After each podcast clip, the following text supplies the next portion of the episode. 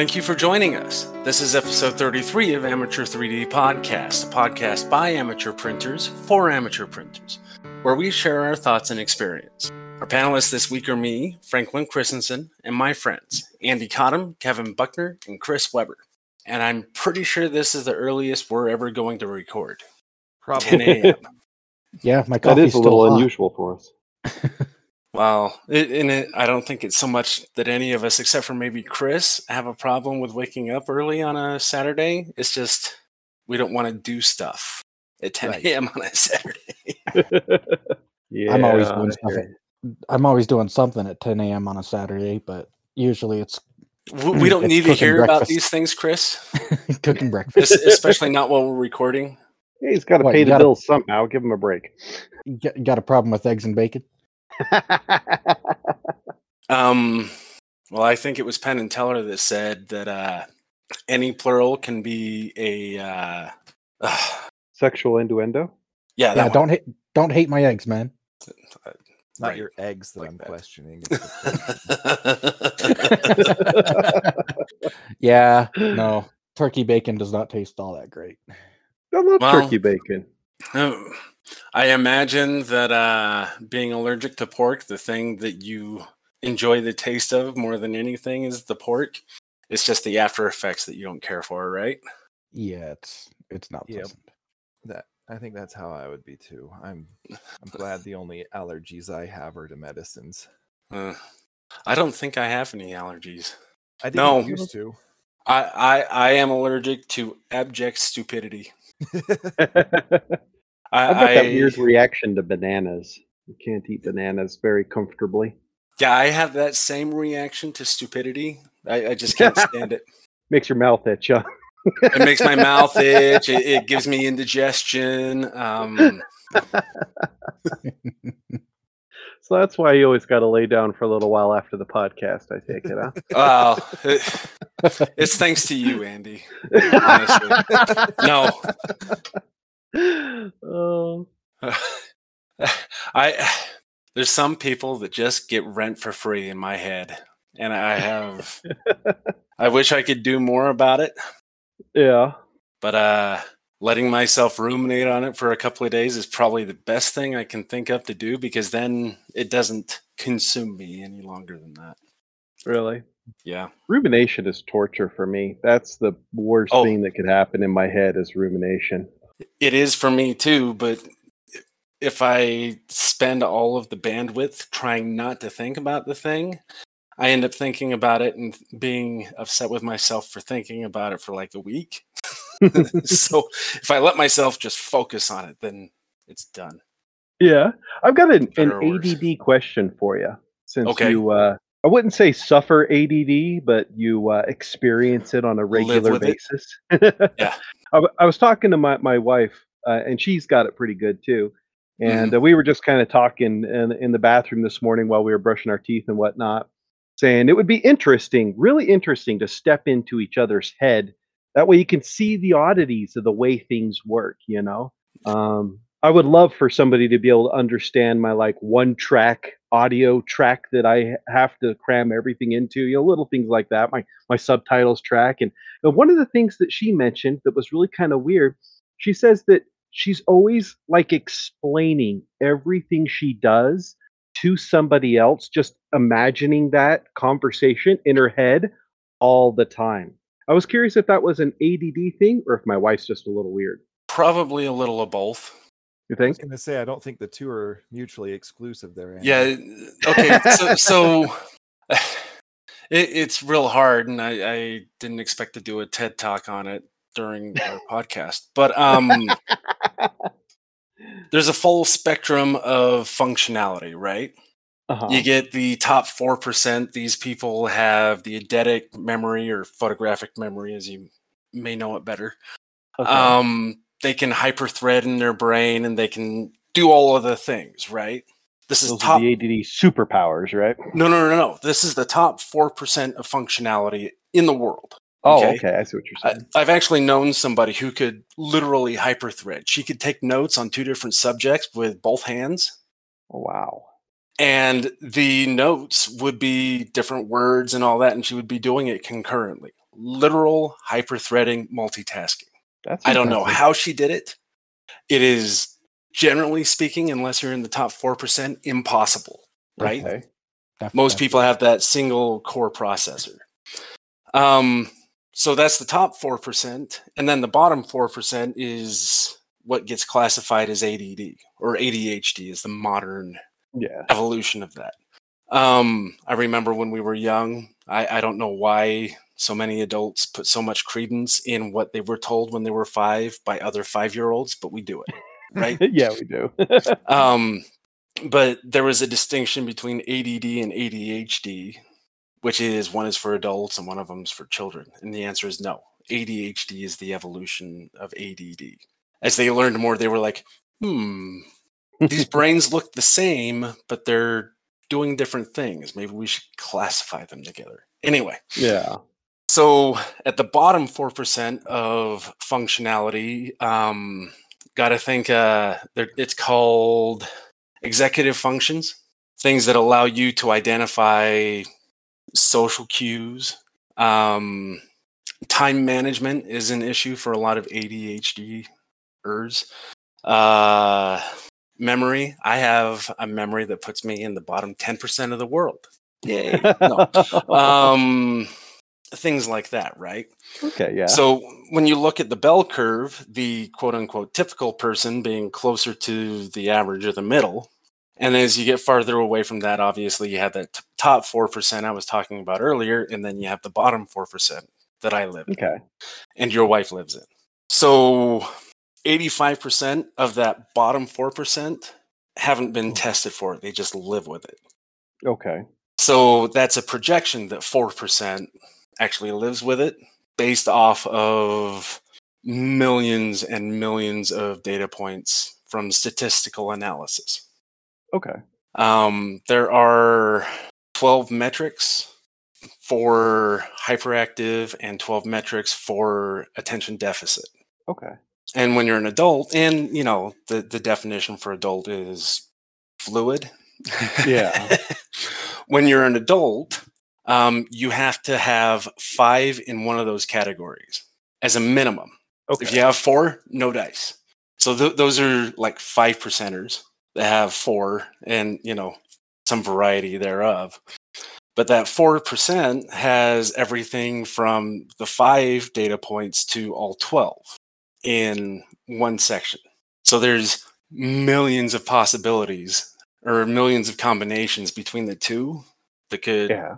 Put you on the spectrum from hyperactive to attention deficit. Okay. That makes. That's a lot more complicated than I thought it was. Like I knew it was complicated, but uh, Right. but yeah, hearing it written out like that's kind of kind of shows that. And I like the math of it because when people abuse statistics, it pisses me off. So Yeah. when I can give, like, I, I've dug into the mathematics of this a little bit, and it's like, how, how do people deny this? This is not the kind of thing that is quantifiably ignorable. Yeah. there's too Well, much only- data. Only 23% of people back their st- back their statements up with statistics. Are you sure it's not 20? no, 23 sounds like a more reasonable number to make up on the spot. I was gonna say uh, You know, if- I've heard like it's only like five percent of natural statistics are made up on the spot. So I, I've always heard it somewhere between 90 and 96. Now, there is an interesting thing about numbers when they're being made up in your head. The number five feels too common. Even numbers feel too common.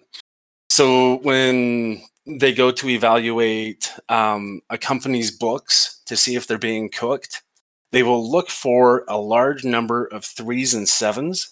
And if there's Okay. a large, if there's a more, I mean, there should be in truly random numbers, a large body of them, an even number of all of the digits, right? yeah, If there is an abnormally large number of uh, threes and sevens, it's a high indication that those books have been cooked.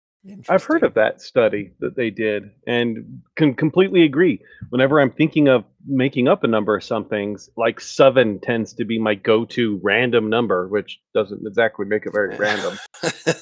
right. Yeah, I And- and purposely like I avoid said- it because it, a lot of people pick seven as a lucky number. It's just way So- too common. and and it's because um like i said fives are super common in our head we think oh it's divisible by five it can't be random or if it's an even number we think oh that's a super common number too. I don't want to choose it because it won't be random. Yeah. but the the truly random numbers include everything from zero to nine for digits. Yeah. so And Yeah, that's that's like our brains The- gravitate toward the prime numbers, saying this one seems random to me. well okay. So uh man this ted talk is all over the place um Andy and I had a challenge that we did to find all of the prime numbers, com- uh, compute all the prime numbers between one and what did we decide? A hundred thousand. it was an arbit- It was an arbitrary Like, big number. um, yeah. yeah, uh, a hundred And the whole idea was to- something like that. Who could program the program the fastest that could Right. find all of those numbers and stuff? I love little challenges like that. That was awesome. And uh, about that time, I was told about what's called the sieve of Eratosthenes. Okay. most people know him as the guy that proved the earth was round mathematically 300 years before the time of Christ. Okay. Um, but he also created a method for finding prime numbers where we, we already learned some of this in elementary school, but two is the first prime number, and any number that is even after that can't be prime because it's divisible by two. Yeah. Well, that rule applies to every prime number, right? So you go to three and then you remove everything that's divisible by three. Part of your job is already done because all the even numbers are gone. Yeah. Four has already been removed. Five, everything that hasn't been removed already that's divisible by five is gone. You know? And so you can find, once you get to, say, the square root of 100, which is 10, once you get to seven, you found every prime number that is less than 100 because everything that is prime higher than seven, or everything that is still there after you get to seven, is a prime number. Yeah. And there's only like 10 or 15 less than 100. But when we when we programmed it, we were able to find I want to say hundreds of prime numbers below a million in a matter of like 2 seconds. Yeah. Yeah. It was fast. we we we were rocking it when we were doing it. We were getting it pretty up there for speed. Ah, I agree. That was fun. I haven't come across a good challenge like that in a while. If I do, I'll have to fire up our little challenge again. Yeah. Yeah. That was a good time. So, Andy, have you done anything with your 3D printer this week? Uh, yeah, I, I did do one project.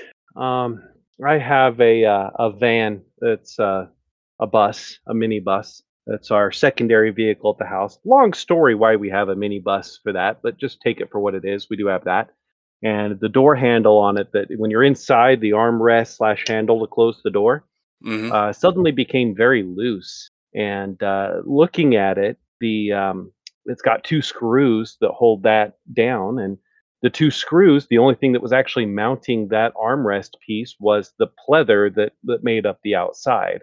The plastic that you know formed the whole underside of it that it was hooked to, it was just disintegrating and uh, was uh, had broken free. So I wound up unscrewing everything and and uh, taking some measurements. Um, the both of the screw holes for it were completely shattered, and it's really old brittle plastic. So I didn't want to just try to glue it back together. Um, so instead, I wound up taking and, and 3D printing a section of plastic that can go in between, with the room available, go in between the plastic and how it connected to the uh, the rest of the uh, the door itself. And that gave Okay. me like eight millimeters worth of space. And so I was able to print a brand new section that was just as large as the armrest itself. And that way I could have a lot of glue surface to what plastic was left over on the underside of that.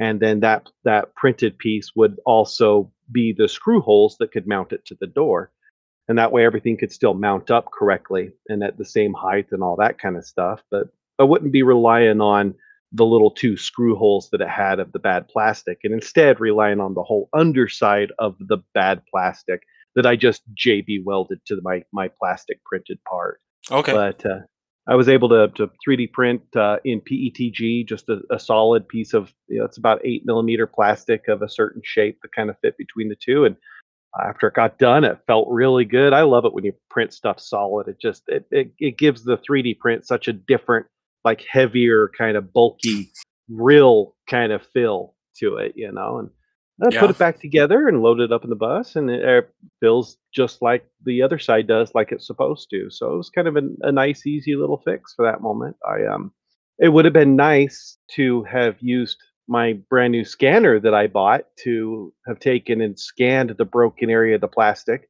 and then I could have 3D printed something that would have fit perfectly into that broken part. But um, I'm, I'm getting a little disappointed in that scanner that I bought, and I don't think it has anything to do with the actual scanner itself. It's just my expectations of what these 3D scanners can accomplish. I think is a little higher than what they're actually capable of doing. Um, the more I play with mine each time, the more eh, I'm just really kind of not too impressed with it. I mean, you guys have seen some of the models that I've thrown up that I've scanned of my kids' toys or whatever, just playing with it, and they're um, I mean, they work. They work really good, but the quality is just not what I was really expecting. like a low think- poly representation of. Yeah, yeah, pretty Hmm. much. Kind of And if I- you made a, a rough shape a rough shape out of Play-Doh. Yeah, Mm. yeah, exactly. And so I, I don't think it's a complete loss. Like if I had to make something, uh, this armrest would have been a great example for that, but I was just too much not understanding how to use it to to use it for that. But I think that's probably the only situation that's really quite useful to me for right now. Is uh, if I got to attach or glue in a piece of 3D printed material into something that's broken, I could scan that broken surface and then use that surface to cut a 3D printed model so that it would fit properly, you know, or be able to glue into place really easily. That kind of stuff probably would work. But for right now, that's the only thing that seems to be really good. And the amount of money I spent on it, I'm not thinking that's, you know, was worth it at this point. Hmm. But uh, yeah, anything that I'm gonna scan to like recreate or something, I I'm feeling like it is so much better to rebuild it in CAD than to try to scan it. You know, anything that is, you know, a, a couple of instructions or most components are a couple of instructions in CAD to recreate, and you can recreate it very precisely. So it's it's not even too laborious of a task. But um, but yeah, yeah. So that, that's by, been my experience so far with 3D printing this week is that repair and playing with the scanner a few times and kind of being a little disappointed with it, unfortunately. I think we lost. How about Fred. you? What have you guys been up to? Oh, Well, uh, my printer has been sitting idle this week. has it? Yep. Yeah. What's Haven't with, what's with accomplished a whole yeah? What's with that? I don't I don't have to print anything to prove prove myself to you guys. Sounds like someone feels bad for not using their machine all week. How about you, Uh, Kev? What have you been up to?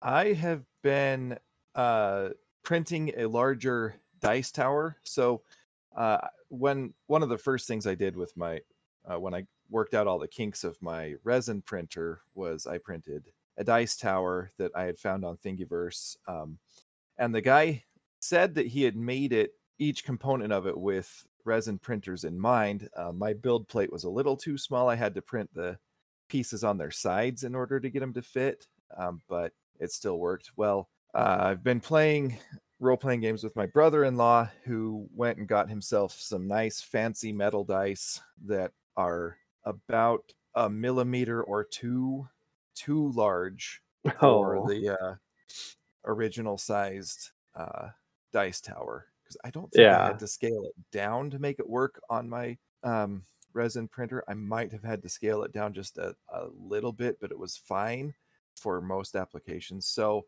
uh, what I've been doing with my FDM printer is I went and found the same pieces.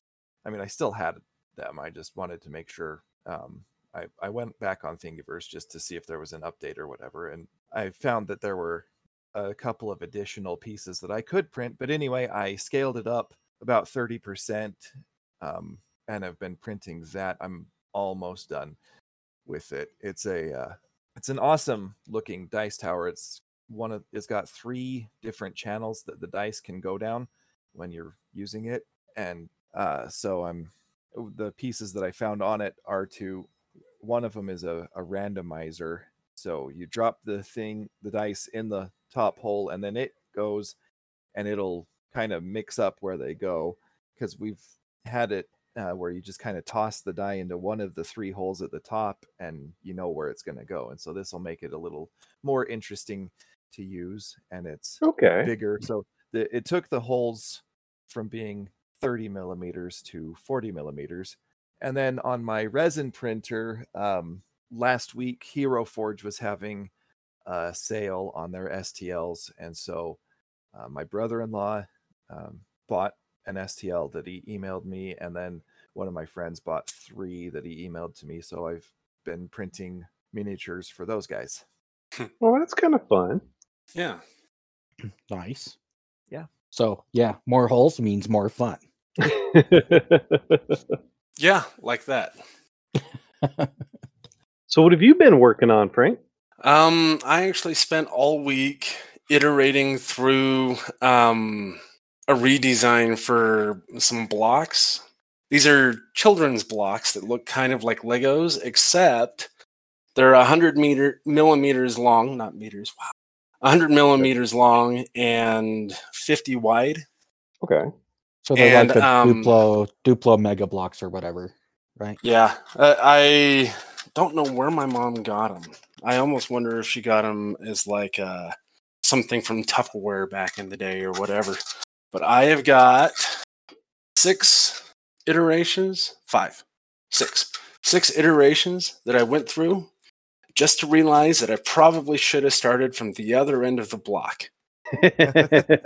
So I designed the underside first, and it fit perfectly on the original.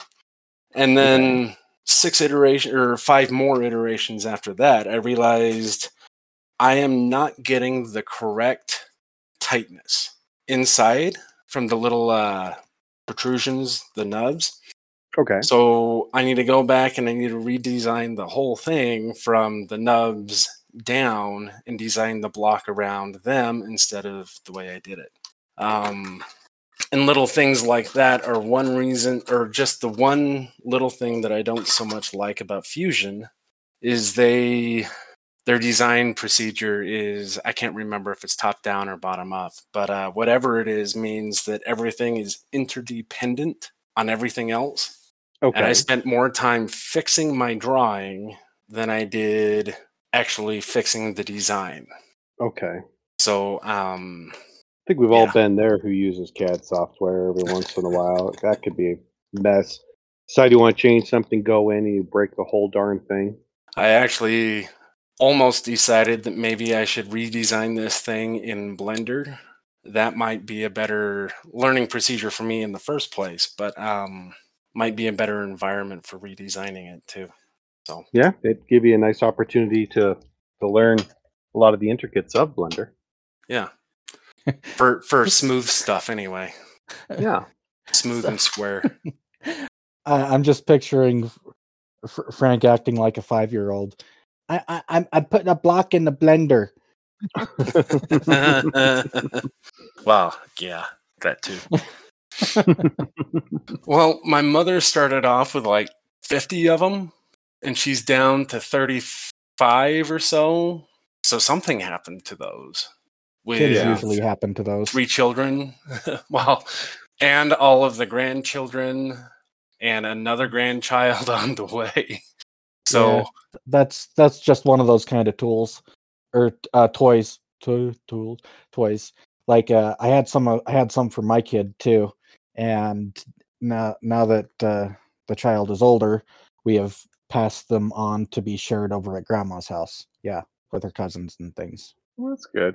But yeah, the blocks you showed I, are ones I've never I've never seen something like that before. Uh, I mean, they they kind of look like the size of Duplo blocks, but aren't Duplo blocks, right? They're like a little bit somewhere between normal Lego and Duplo. Um, I don't remember Duplo. No, that's fine. So, and like I said, I don't know where my mom got them. I just know that they've been there my whole life. So, Yeah. or at least as long as I can remember. Still, it's a fun project. Yeah.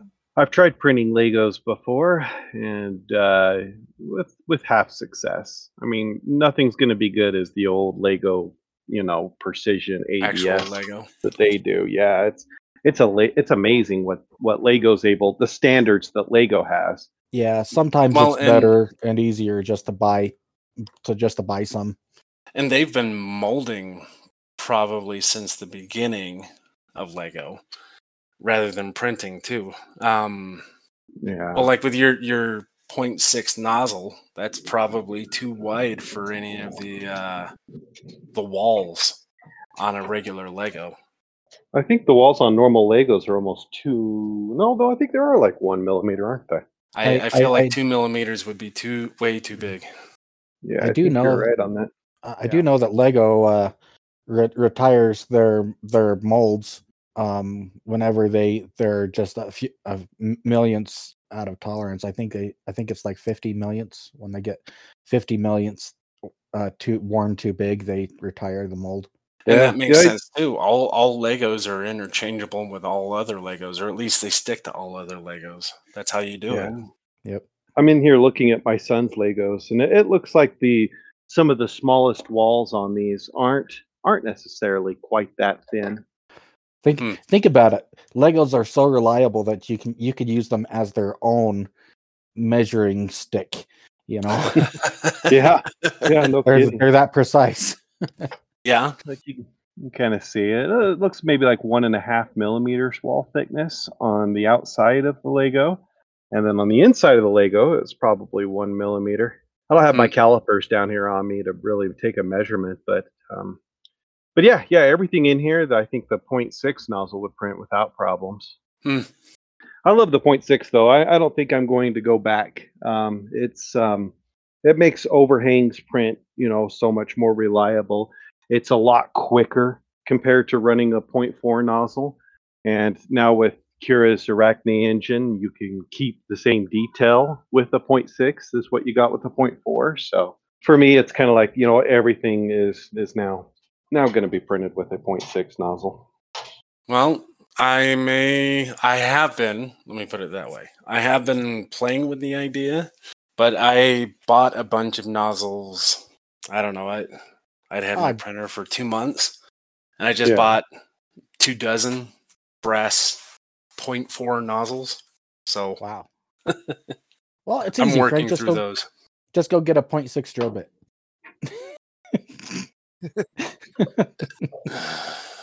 Actually, my dad being a machinist, he could probably help me drill them out properly. Is it worth your time or is, No. Is it worth? Yeah. that would be absolutely not doing it on my $50 drill press in my shop. That, that has that much run out on the um, the chuck. Yeah. more than that on the chuck. So not gonna happen. Plus, brass nozzles aren't exactly expensive, so. No they're not. That's kind of the point.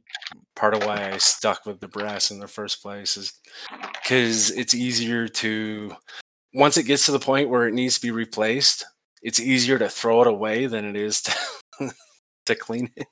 I completely agree. Completely agree. It's like changing the um, the clutch out on your car. If you ever pull the transmission, that clutch has got to be in near perfect condition for you to put the same one back without swapping it out. You know, if there's any reason why Yeah. that nozzle's coming off, unless it's recently taken off and, and near perfect, I'm just gonna put in a new one. I agree. Yep. So you So want to I- get one of those expensive diamond print or nozzles, huh?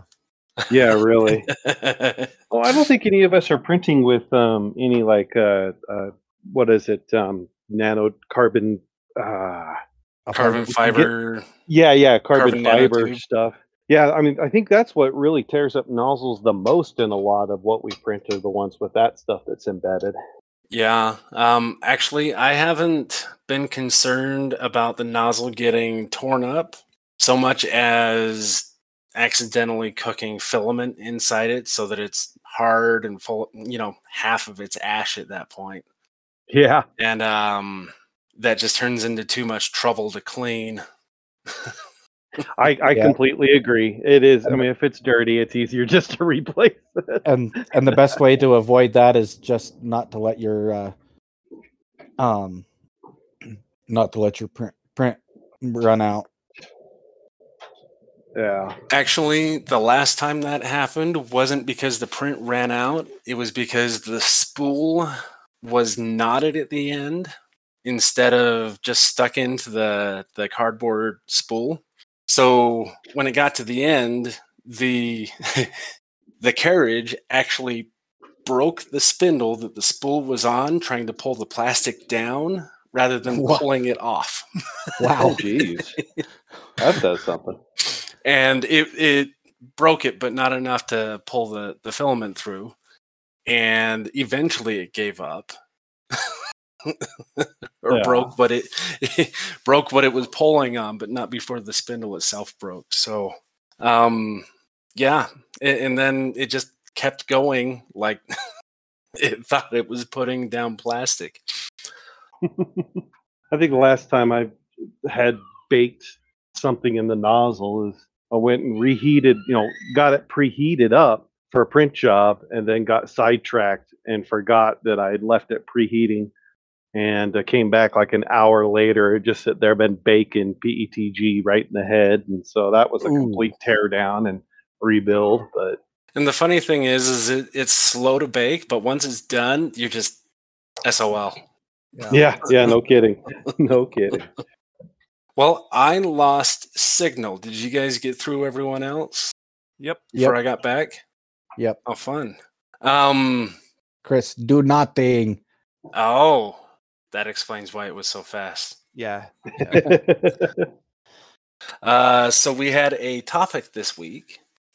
Um, born of a question of: Is it better to replace a project with a print or buy a part? Does anybody have any thoughts on that? well we've already been talking about that a little bit right. you know with the I- I'd legos s- I would say that it kind of depends on a number of factors. Like, is is the thing you need available to purchase? How much does that thing cost compared to how much would it cost to print it? And uh, also, how much time would you spend trying to print it rather than simply buying a replacement? Sure. And and along with that would be um, how much of it is enriching to print it, right? Right. I mean, yeah, Yeah. You, you can run down to the store and buy the part for 20 bucks, or you can spend five hours designing it and print it off in 20 minutes after that. But you've learned something about how to design, or you just enjoyed designing it. sure. Um, me and Kant, Andy have talked about falling down that hole a few times. Yeah. No, yeah, I completely agree. That that's like sometimes you just get a project that would be fun to sit down and design, and half the enjoyment is the the design itself versus the actual benefiting from you know having a replacement 3D printed item. well Mhm. at, at that point it's kind of like watching a movie it's just your personal entertainment value versus Yeah. Or you got Well, and- something that's on that project that you don't necessarily know how to do yet, and that would be a good project to do to learn that new new task. You know. Yeah. Um, we've all experienced uh, what the pro or the software engineering industry refers to as scope bloat, where you start off on something that's supposed to be a little project, but it leads to this side project and this side project just so you can do the main project, and then you step forward a little bit and you know side quests all over the place. So It's- it's thirty minute like that. project turns into a three day project. It's like that episode of Malcolm in the Middle where uh, Bryan Cranston was just trying to replace a light bulb in the kitchen. I remember that episode. The wife, And, the and wife what, like to the very end, he's like working on the car, got the entire engine out or something, and she complains about what I just asked you to change the light bulb, and he gets up and says, He's "What do you think I'm doing?" doing? That's, Yeah, that's like the that. story of my life right there.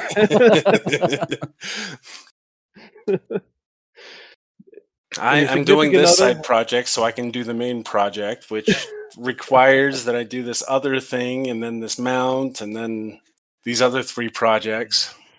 But I'm almost there. yeah. Actually, a lot of my custom tools that I have made in my garage for the carpentry stuff were side projects just so I could achieve one thing. Yeah. Um, not the least of which was a router table that I could mount to the side of my workbench. Okay. just so Well, I so I could run one piece of molding down the router table. Well, that's good. I mean, just little things like that just means that you weren't set up properly in the first place. So that's that's just fixing up for just more than just that one project. So That's fair. it's just like when you need that custom weird tool that you just take a bunch of scrap tools and weld them together till you get what you need. Well, you didn't have it when you needed it, so now you do, and hopefully it will work for something else down the road than the two hours you spent making the one tool to shave off that, you know, ten minutes that it would have taken to uh, to just do it the long way. Speaking of amalgamations of tools, Chris, I used the crescent hammer you gave me a while ago awesome. as a hammer. nice. Um, I, I I can't believe I actually welded that thing together as well as it ended up being. oh, such a beautiful weld job, honestly. um, but for those who don't know what I'm talking about, um, my dad is a machinist using precision tools at work. Um, one day referred to a crescent hammer, uh, a crescent wrench as a crescent hammer, mostly out of an irony of we use it to hammer on stuff almost as often as we do to loosen or tighten bolts and he's not wrong. and um chris for was it for my birthday or for christmas or something I think it was remember? Christmas. I think it was Christmas. When had welded a ball peen hammer to head to the bottom of a inch and a half crescent wrench and gave it to me for the holiday. And it's been sitting in my tool bin or my my uh tool chest now for seven eight years and i hardly use it. But it was the only ball peen hammer i had so you put it to Ah, work. still one of the best gag gifts I could ever do. um I, I admire andy's gag gifts for you honestly I was gonna say next, Chris, what you need to do is figure out how to do a, a wrap of your face around the handle.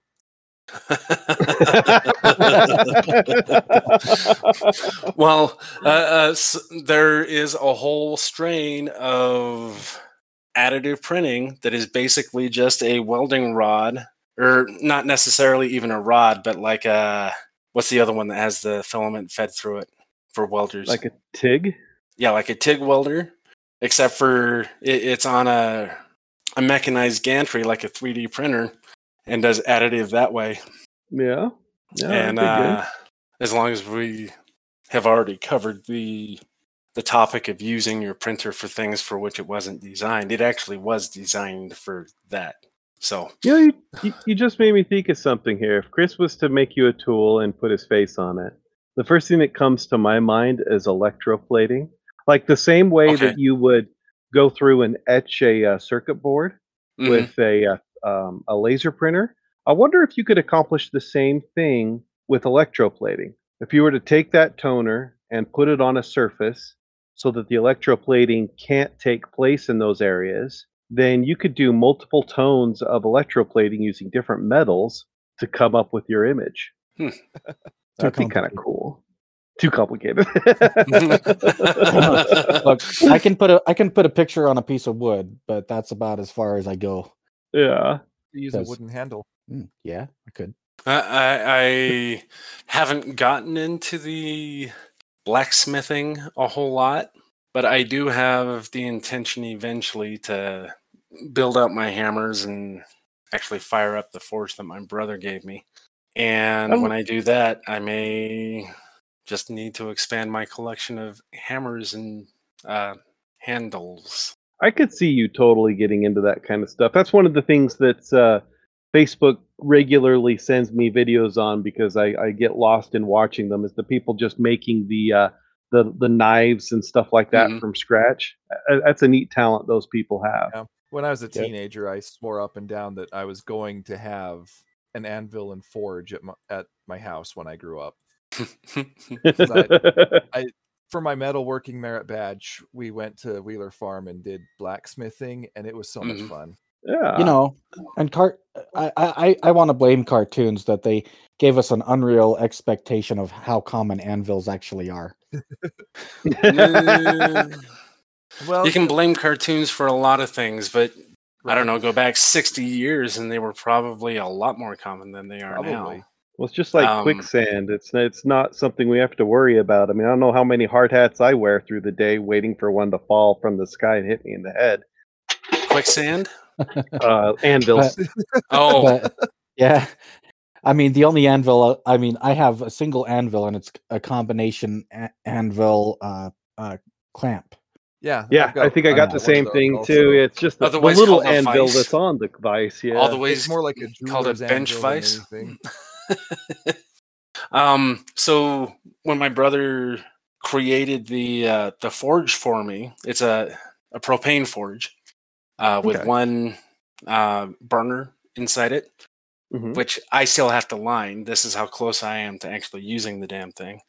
But um, he also took a eight or ten inch long piece of railroad track and just Mhm. flattened out in the bottom and put a horn on it, and that's my basic anvil. And then Oh, that's I, I've seen that as often as anything.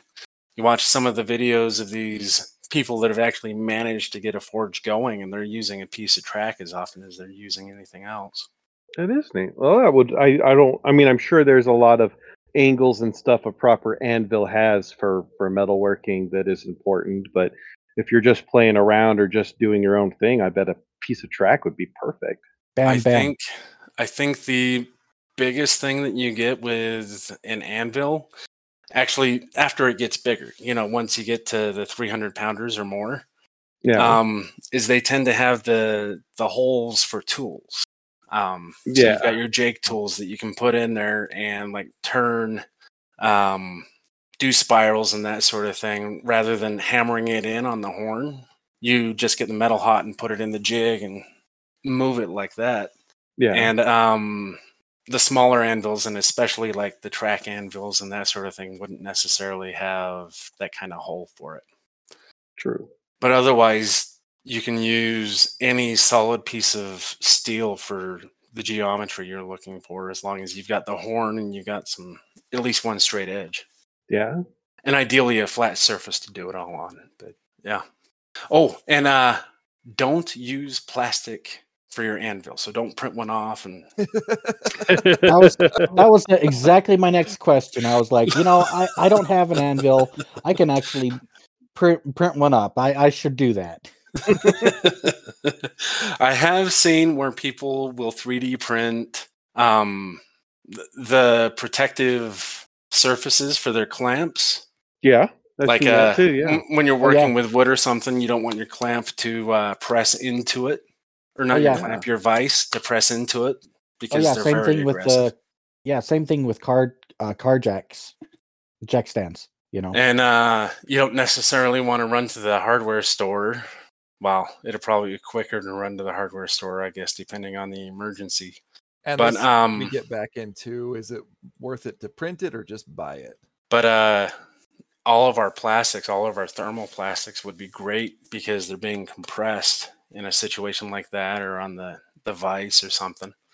Yeah. well, it's a And this is You can probably print it for a hell of a lot less than you can buy it for at the hardware store. so Oh, you got yeah. you guys might be might be a little concerned. This is not coming from Andy, but it's coming from me. But yeah, use TPU for uh for uh those in between kind of things. You know, when you're trying to get a slightly softer um rubber yeah. yeah stuff that you're tr- you know the purpose is to avoid damaging uh, mating surfaces Yeah. Well, and we we've talked about even the possibility of like mallet heads and that sort of thing. Mm, um, yeah. 3D printed. yeah, Um, putting ball bearings in it, and I Yeah. think that would actually work really well. A, a mallet, making a mallet out of TPU. I bet that would work good. Especially if you do well okay so chris has got his mallets that he uses on like brass and that sort of thing and they're basically just plastic Yeah. faces that he's hammering with Mhm. um your dead stop mallets are just plastic with sand in them yep. Yeah. so So yeah, actually, I have mallets of lots of different materials. I've got a, uh, you've got wood mallets, you've got your rubber mallets, you've got your dead stop uh, mallets. And then I've got my brass mallet, and then um, I think I have a steel mallet, which is basically a hammer, but it's a big round, big round thing. It's not a design specifically designed head. So at at that point, you just call it a sledgehammer. Yeah. um well okay so my dad the di the og diy guy in my family as long as you don't count my grandfather or my great grandfather um my dad took a five pound sledgehammer that we had been using and he broke the handle on it and he just kept shortening the handle and putting it back in Okay. eventually it got down to where you've got the five pound sledgehammer with a foot and a half long handle and he stopped using it as a sledgehammer so much as a regular just hammer Okay. because you know at that point it's not it doesn't have the reach to get the concrete unless you don't care about your back so Yeah. Yeah. At what at one point at what point do you stop and just gra- grab a rock like and bang on something like a monkey? You know. no and, and he he was finding use for it so he kept it short and went and bought a new sledgehammer There you go. But if he if he could have 3D printed a new handle, do you think that would have been worth it? I would be concerned about the layer lines Right. Yeah. and th- that's assuming So even I, if he I, I can it, see 3D printing a handle, like like a grip for the handle, but not the handle itself. right. I- I, would because think if It, anything, it just wouldn't- wouldn't stand up to the impact stress. I, I would think if anything, you would 3D print the handle and then um, use that for lost medium casting. There you go. There's another Yeah. idea. hmm Just because our little hobby printers, number one, they're not big enough to print a handle that would be long enough to be valuable as a sledgehammer handle or a pick Right, yeah. handle or anything like that. Yep. And then at, at what point is it worth just going down to the store and buying a replacement handle? It, I, I would definitely say buy the replacement handle and print a grip for it. Yeah. Because that's that's a great thing about uh, uh, printing uh, accessories for your tools. Mhm. It- You can customize it to your hand size. Well, and not even necessarily that, but you can customize it to the tool set itself. Um, I've got one of those 150 tool uh, sets that I got from Craftsman. Actually, Andy, you've got one very much like it. I think Yeah. it was actually the same tool set. But uh, my brother in law, a couple of years ago, decided that I needed to replace my tool set.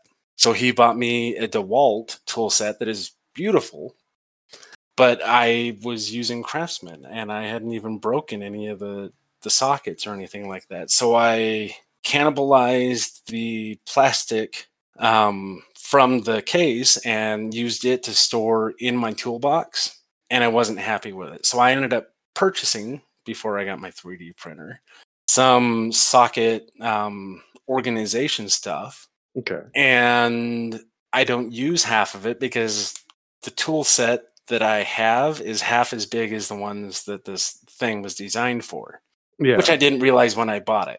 I, I thought it was just you know one set of metric and one set of um, SAE, but it's like one set of SAE deep sockets for every size you can think of, one set of SAE half inch drive, one set of half or, quar- or quarter inch drive, one set of five eighths drive, full sets for all of those for both metric and SAE. And it's like, I don't have this many tools. I have Yeah. one of those too. um, That's that's So- another thing I came across though is like I've got uh, an older toolbox that I inherited from uh uh the the wife's grandfolks, and it's a pretty sturdy box. So of course I'm keeping it. But now it's a different size than a lot of other toolboxes. So when I bought when I go to buy an organizer for for my tools to fit in there, they don't really fit all that great you know or or the things that i can get to fit in the drawer there ends up being like a lot of extra space in the drawer that the organizer doesn't go to. So having a 3d printer in this case is great because i can print things custom to the drawer size. And the tool set. and the tool set. Um, instead of just buying some generic the generic thing that uh it kind of fits but it doesn't doesn't use up all the space. Oh well. I'm one of Yeah. Those if there's space there i should use it for something Yeah. Right. and you've also got, is it four toolboxes now, or is it still just the three? Then um tool chests, big ones, all the drawers. s- Or am I I've got- misremembering? so yeah uh, i've like i've got three and i guess it's might technically be four because the one has a the, the set on top of it so Mhm. um so there's the old one i inherited there's the one i had when i was a mechanic and then there's the one i put in my basement for all my tools in in that i use in around the house So, in other words, you've got a ton of storage for your tools, and probably still not enough for the tools that you possess. yeah there are there's are still still tools uh overflowing onto the various shelves in my garage and so organizing to fill every square inch available is probably a good plan for you. yes v- very important for the guy with all the tools Wow, that was harder to get around to than I thought it would be when I started. um, That is Yeah. useful, though. I mean, I've seen some of the organizers that you've made for your boxes, Frank, and I, I've had a couple of uh, the little drawer boxes, the little plastic drawers mhm. that uh, got broken or whatever, and I've wound up printed new drawers altogether to fit in there, and and uh, yeah, it's it's nice to be able to print whatever organization you want for your tool set. That's for sure. um, Yep, and that's worth Yeah. uh that that's worth uh printing just a single piece or two rather than going down to the store and buying a whole new organizational drawer set because you broke one or two of the drawers, you know. Well, yeah, no, I completely agree with that one. with the uh I still haven't designed an actual tool chest. That might be a better approach than the bench that I was originally doing, the one I talked about last week. Yeah, Just design a, a little mini tool chest that goes underneath my printer or my control module uh, with drawers for what I'm doing rather than using an existing. I called it a toolbox, but it's an empty spool or a box that a spool came in. okay. So I, I'm kind of beholden to the size of that box unless I want to cut it down. So if I just design a tool chest with deep drawers so it fits underneath my control module, that might be better yeah, building around the uh, the cardboard box. And then it'll be the right size for my printer too. That's not a bad idea. Uh, I've got a box of all my printer crap. It's just a box I throw stuff in. It would be nice to have an actual, more organized setup, especially for the tools hmm that you always go back to using and whatnot. You guys, you guys know those those plas- plastic drawer bin things? You know, they're they're plastic and they have drawers that's kind of like a dresser. Yeah. Yeah.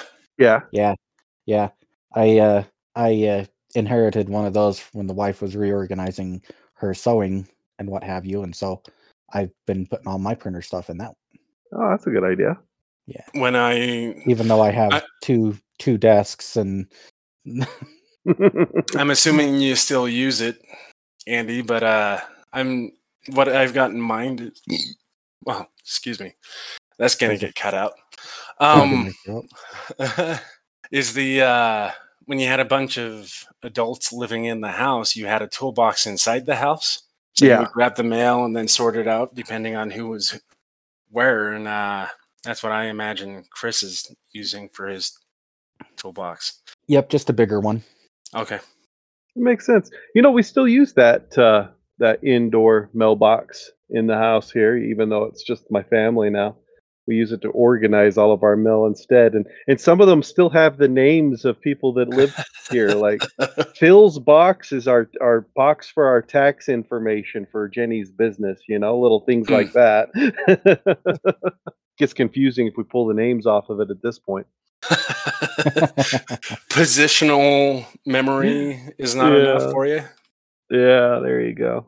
Got to blame an old roommate for the bills, and I'm assuming my name is still on one because I wasn't gone that much before Phil was. yeah. Yep, you got your Oh. name on one still too. As long as it's not something bad, I'm okay with that. You can have, you can make use of my name, I guess.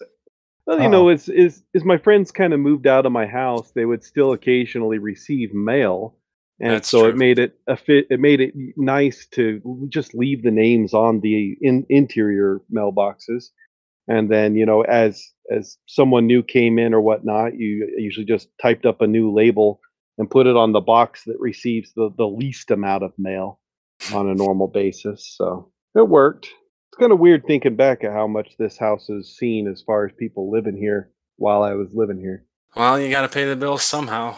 Yeah, God, And knows I couldn't afford it when I originally bought the damn thing. roommates is the way to do it when you can. Mhm, mhm. I feel bad for the people that got married at 19 and tried to buy a house. They didn't have room to to put roommates in. Yeah, yeah, it is true. Eh, That's a thing though. So uh we're at about an hour and I feel like we have gone way far afield like we do of the topic. Well, I think we did touch on it toward. I mean, uh, kind It was, of. it was, it was kind of a touch and, touch and go all all episode. right as as we were talking about all the customizations you can do i i'd say if you can customize something then yeah go for it print it Especially when you're just investing a little bit of time right or you know if you're investing a lot of time even it might be worth the design phase Right. And the the cost in plastic is going to be a fraction of what it would take to go to the store and buy the thing Right. so i guess it's a matter of imminent need do i need this in five minutes or can it wait a day or two while i figure it out You know, you- Um, You talk about the cost of plastic being cheap, and it is. It's really cheap to print stuff. But do you guys go through the same kind of panic I do when you think about how much money you've spent on reels of plastic? Yes no I, I i try not to think about it personally like I- it's I- both I have a lot more- expensive. I have a Right. lot more in the way of plastic toys in my office than I ever would have before I got the printer. Yeah. Um, and they're all toys. Some of them are statues, most of them are toys, or you know, just the odd curiosity that I designed to see if I could. Yeah. Um, or the the odd, you know, Batman mask. Um, and some of it you know I don't look feel like- at and i see I, uh, sometimes i look at it and see that they're like hey yeah you can buy uh pla at ten dollars a kilogram if you buy 10 all at once and i'm like that's a really good price per kilogram but can i really drop a hundred dollars on In PLA one right go? now Yeah.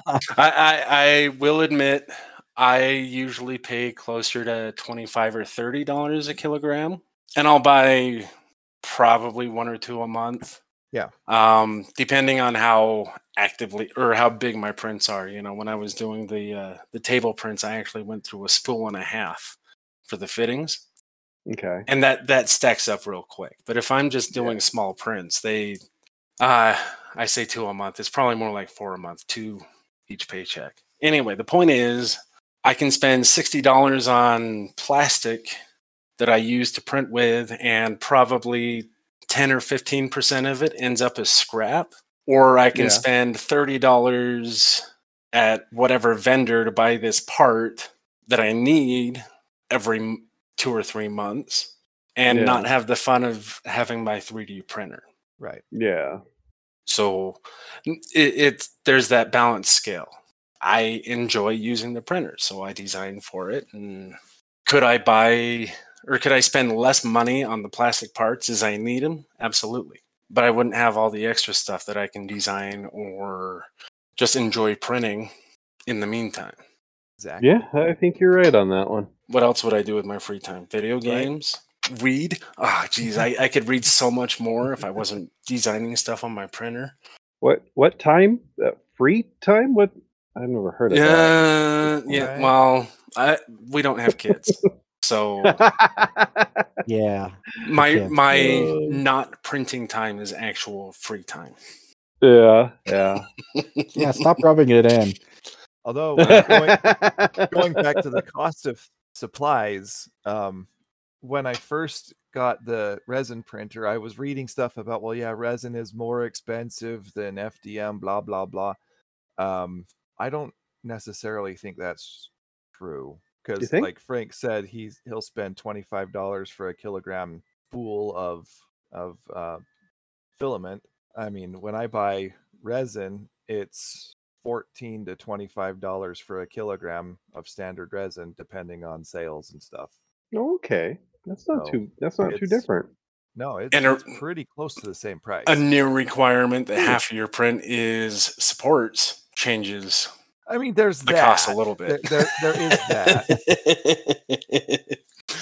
um well okay so like uh a couple of years ago andy you might remember this i was tracking the fuel that i put into my car for a year and the miles Okay. that i got out of it Yeah.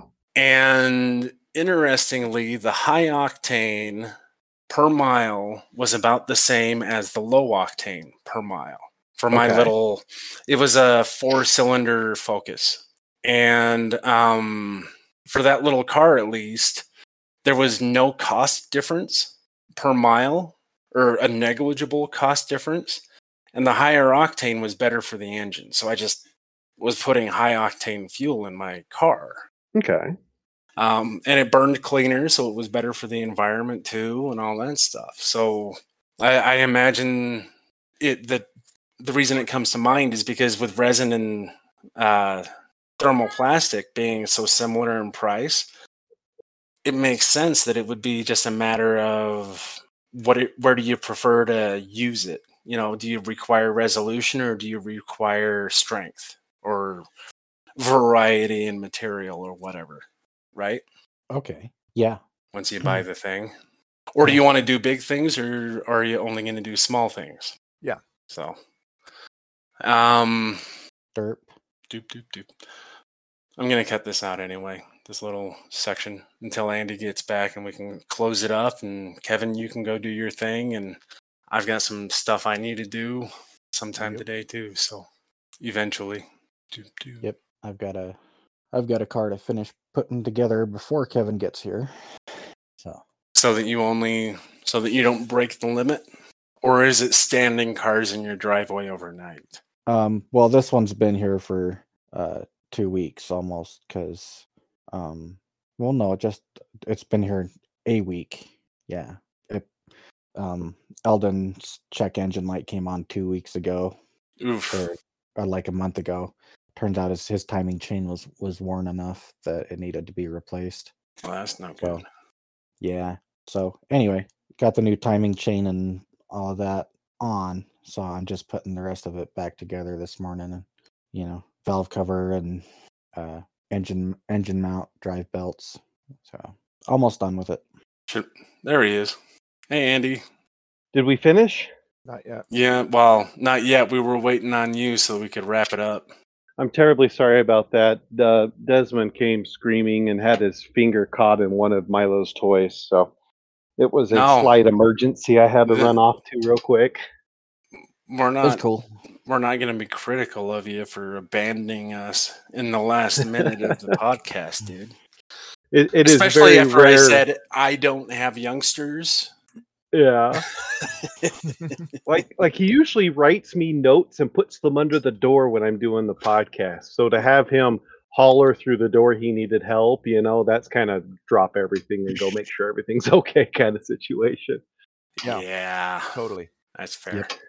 All right, let's wrap this up and uh, we'll let everyone go do stuff. Uh, we'd like to thank everyone for listening to the very end. the very, very end. If you like what you hear, please give us all the stars and subscribe. We are available through a wide variety of podcast vendors and so are easy to share. If you have feedback or if you have content requests, please let us know. You can find us in our Facebook group, Amateur 3D Pod, or you can email us at panelists at amateur3dpod.com. Our individual feedback email addresses are Franklin, Kevin, Andy, or Chris at amateur3dpod.com. The music in this episode was written by Kevin Buckner. OpenAI's Whisper completed the heavy lifting for the transcripts, which you can find linked in the description. Our panelists are me, Franklin Christensen, and my friends, Kevin Buckner, Chris Weber, and Andy Cottam. And until next time, we're going offline. Keep your FEP tight. Cue the end of the episode plug. Print everything. Sorry, I didn't talk nearly this much this time. My brain just wasn't in the game. It's fine. Uh, Craig's still on and Frank is not.